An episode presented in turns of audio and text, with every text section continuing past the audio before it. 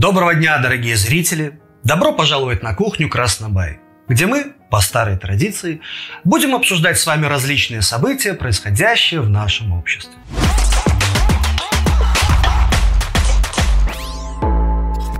Ничто так не греет душу простого человека, как праздник. За общим столом люди забывают все разногласия и невзгоды. Именно так думали власти Республики Беларусь, когда объявили, что в стране учрежден новый праздник – День народного единства. Отмечать его решили 17 сентября, однако назначить его выходным не пожелали, ведь совместный труд объединяет. Пусть он и на благо капиталистов. Я проехал много стран, столько выходных, как у нас нет нигде. Я так вот колебался, колебался, думаю, нет, пока я выходным объявлять этот день не буду. Официальные источники пишут о новом празднике восторженно, но скупо. Знаковая дата, призванная объединить страну. Почему именно 17 сентября? Пресс-служба главы государства представила это так. Этот день стал актом исторической справедливости в отношении белорусского народа, разделенного против его воли в 1921 году по условиям Рижского мирного договора и навсегда закрепился в национальной исторической традиции. Естественно, что на таком объяснении далеко не уедешь. Покопавшись в школьных исторических знаниях по истории, население во мнении по поводу такого единства, естественно, разделилось. Кто-то за праздник, но не в такой форме, кто-то против. Большинству населения вообще все равно. А мы попробуем разобраться, кто из них прав, кто не прав, и почему очередное начинание властей в сторону единства приведет лишь к расколу.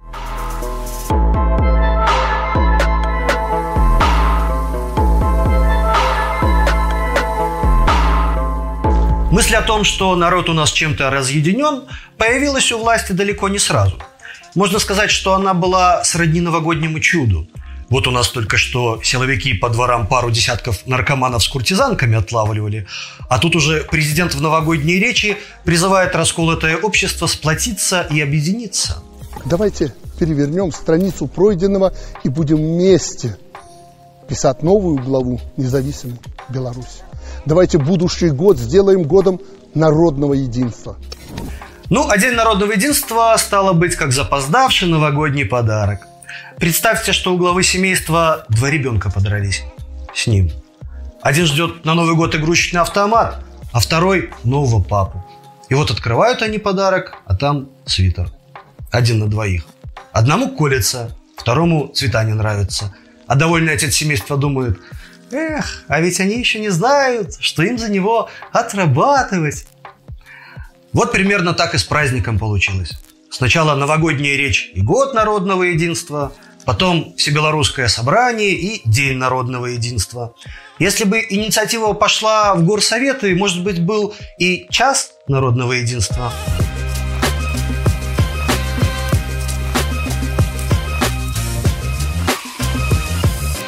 Том, что стало поводом к расколу в белорусском обществе, мы уже говорили неоднократно. Но праздник – это символ, а борьба символов у нас имеет куда более глубокую и богатую историю.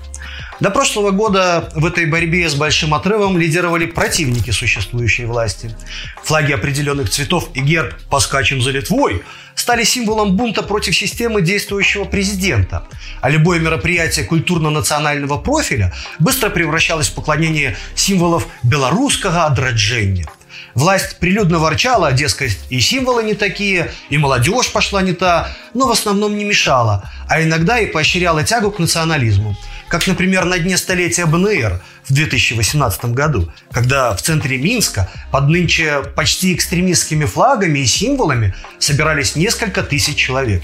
Кстати, внутри отведенной территории с символикой ходить было можно, а за территорией нет – как говорится... Меньше можно, больше ни-ни.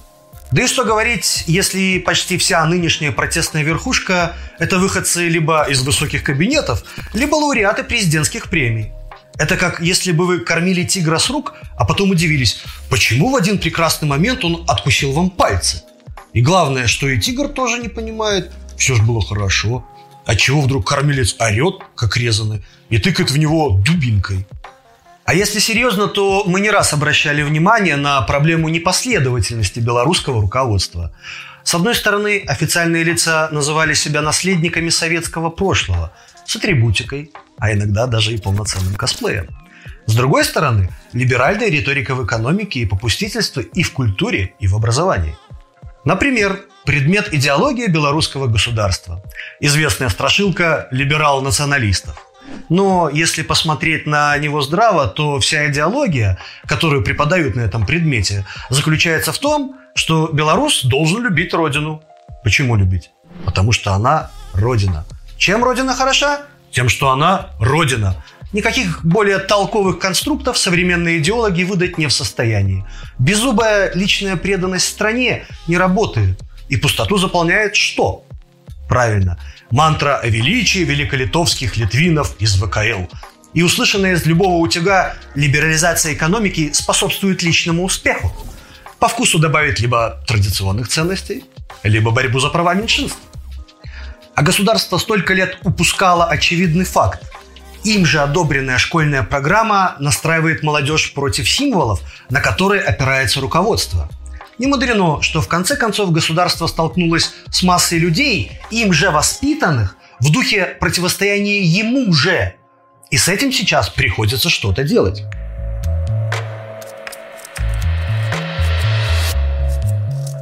Указе номер 206 от 7 июня 2021 года мотивы установления нового праздника сформулированы так. Сегодня белорусский народ един в выборе стратегического курса на развитие сильной, суверенной и процветающей страны. Установление Дня народного единства 17 сентября подчеркивает преемственность поколений, незыблемость и самодостаточность белорусской нации и государственности. Преемственность поколений. Ага. Решили, значит, обратиться к истории предков. Что ж, когда успехи в настоящем сомнительные – можно попробовать поискать объединительные мотивы в прошлом. Так еще раньше поступили в России. У них День народного единства назначен на 4 ноября. Помогло не очень.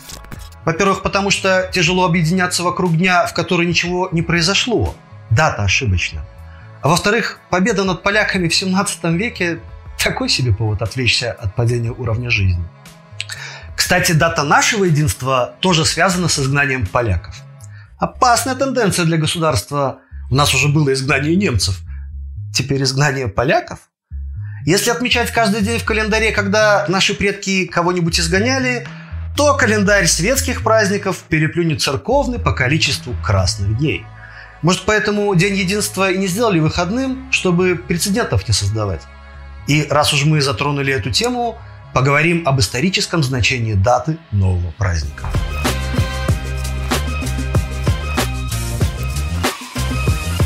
Дату выбирали долго. В итоге сошлись на двух вариантах. 17 сентября. В этот день в 1939 году советские войска вошли на территорию Западной Беларуси и Украины.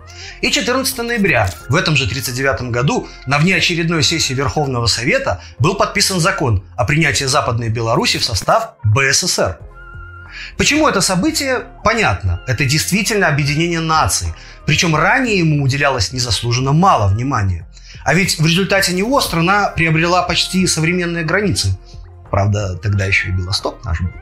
Стоит отметить, что Институт истории НАН и ряд юристов выступал за 14 ноября. Придворные оппозиционеры и некоторые представители прессы предлагали как альтернативу выбрать 25 марта, дату, известную как День воли. Об этом историческом событии, кстати, у нас был целый фильм. Посмотрите, ссылка будет в подсказках. И ход мысли тоже понятен и даже в чем-то интересен. Присвоить ключевой праздник идеологического противника.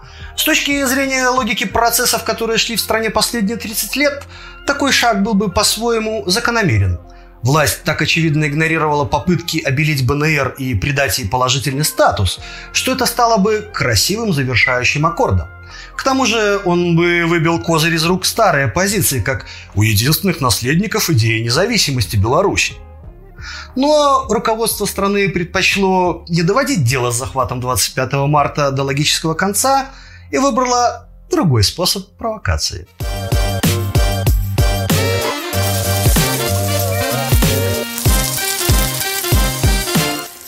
Западная Беларусь и Западная Украина оказалась во Второй Речи Посполитой по итогам Советско-Польской войны и Рижского мирного договора 1921 года. О том, каким образом был заключен этот мир, мы расскажем вам подробнее в роликах, посвященных этим событиям. Как жилось простому белорусу под поляками на примере одного уезда, вы можете посмотреть в ролике, посвященном Косовскому расстрелу. Трагедии, произошедшей в 1927 году. Здесь же скажем, что жилось очень и очень несладко. 17 сентября 1939 года, после того, как польское правительство покинуло свою страну, войска Советского Союза вошли на территорию Западной Беларуси. Белорусский народ встречал Красную Армию в основном с энтузиазмом. Из доклада главы НКВД Лаврентия Павловича Берии мы можем узнать следующее. В некоторых местах население берет на себя инициативу по организации охраны общественного порядка и организует встречу Красной Армии. В городе Несвеж, освобожденным политзаключенным Яворским, просидевшим в тюрьме 13 лет, до прихода РККА была организована народная милиция, которой было выявлено и арестовано 37 человек. В городе Вильна 20 сентября организована рабочая гвардия для охраны важных объектов города. Впечатления советских граждан о жизни на усходних кресах мы можем узнать из впечатлений советских корреспондентов, посетивших Западную Беларусь вслед за армией. Именно тут, во всевозможных ночлежках, оседали люди, окончившие юридические, философские и всякие иные факультеты, докатившиеся до дна, согласные на какую угодно работу. Работу официанта, шпагоглотателя, тромбониста, дворника, но не имевшие никакой работы. Пять человек торгуют в будке с газированной водой. Семь человек работают в крохотной мастерской, делающей чемоданы. Кто это? Служащие? Нет. Это родственники хозяина. Это сыновья, жены сыновей, братья жен сыновей. Лишенные возможности учиться, двигаться вперед, теснимые безработицей, дети мелких ремесленников и торговцев идут в фирму отца, племянники в ферму дяди и так далее. Естественно, не все жители Западной Белоруссии были рады такому воссоединению. Часть из них, меньшинство, которое угнетало крестьян и рабочих, и в особенности служащие силовых структур, были весьма расстроены перспективой встречи с советскими солдатами и органами безопасности. Но для большинства населения Западной Белоруссии день 17 сентября действительно стал днем освобождения. Что об этом говорят белорусские школьные учебники? В основном скупые факты и цифры. Да, в Западной Беларуси жилось трудно. Но и в Советском Союзе колхозы, повальная коллективизация, репрессии. Да, культура под поляками развивалась тяжело. Но и в Советском Союзе многих деятелей белорусского возрождения посадили в тюрьму и расстреляли. Да, 17 сентября – день объединения народа. Но в Западной Беларуси тут же понастроили колхозов и начали делить землю богатых и успешных. И вроде бы имеет место быть попытка объективного освещения событий. Но есть один маленький нюанс. Когда все вокруг кричит молодежи о том, что они должны достичь богатства и успешности, а с высоких трибун разносятся речи о белорусах как русских со знаком качества, то ассоциировать себя молодые люди начинают не с крестьянами, делившими землю кулаков и панов, а как раз с кулаками и панами. А во взрослой жизни пробел школьных знаний заполняется услужливыми соседями и не менее услужливыми местными буржуа. Оказывается, что при панах килбасой браму подвязывали и бед не знали. А потом приехал толстый НКВДшник на худом коне. И не то, что колбасу отобрал, но еще и двери закусил. И вообще, Николи знал, и два тоталитарных режима затоптали беззащитную демократию. Як было в 18 году? Мы врэшце рэшт абвясцілі сваю нацыянальную дзяржаву. Але пришла сталинщина, фашизм. И все зноў у занепад пошло. 17 сентября 1939 года, когда части Красной Армии вступили на территорию Польши, начался самый трагический этап, который потом завершился уже 22 июня 1941 года. Главное, что официальная историография, если и сопротивлялась этим веяниям, то как-то с линцой. Топорно. Без огонька. Люди у нас умные. Сами разберутся. И вдруг оказалось, что не разобрались.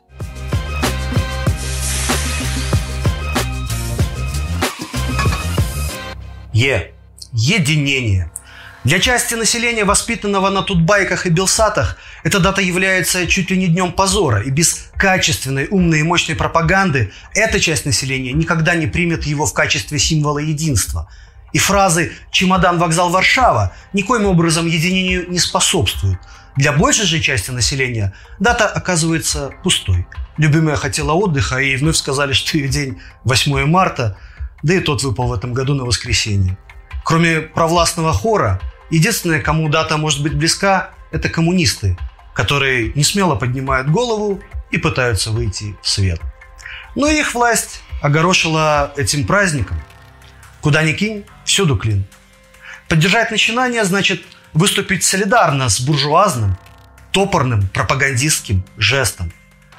Не поддержать – пойти против важного исторического символа.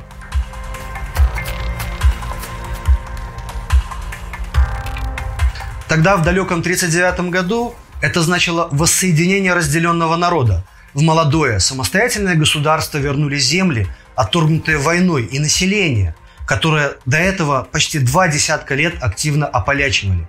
А какой смысл вкладывает в слово «единение» наше государство? Власть собирается объединять народ на фоне закручивания гаек и давления на трудящихся.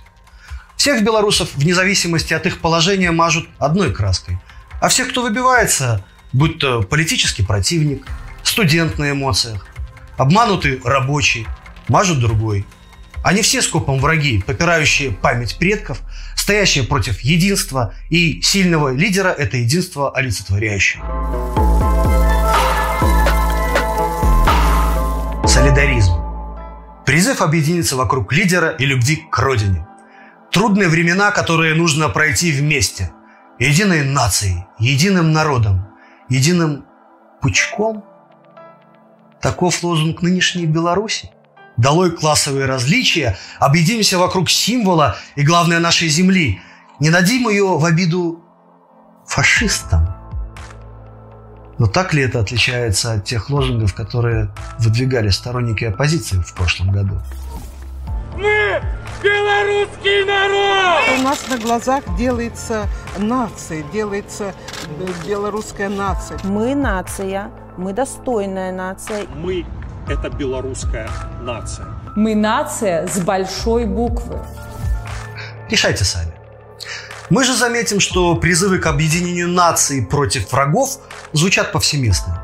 В Польше, Прибалтике, Украине.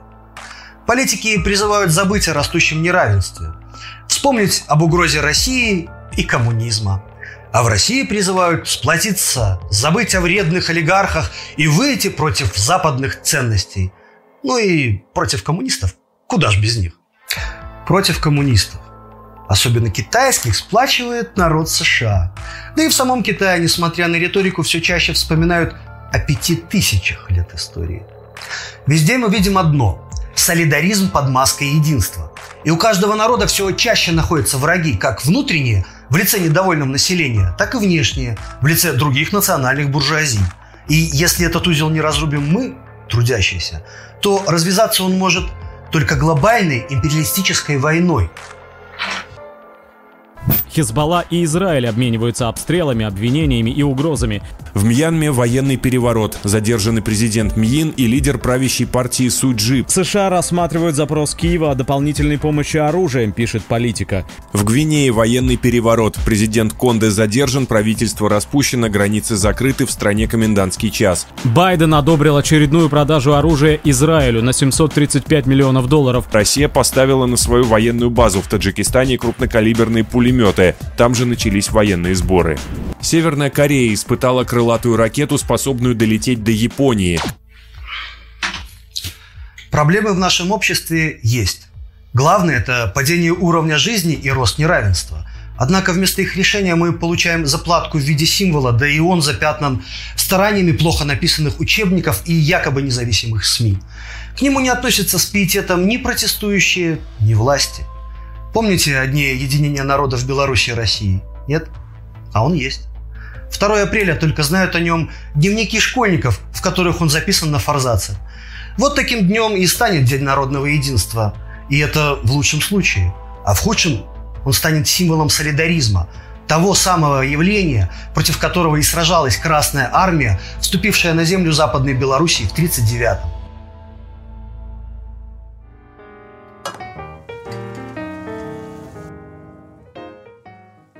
На этом наш выпуск завершен.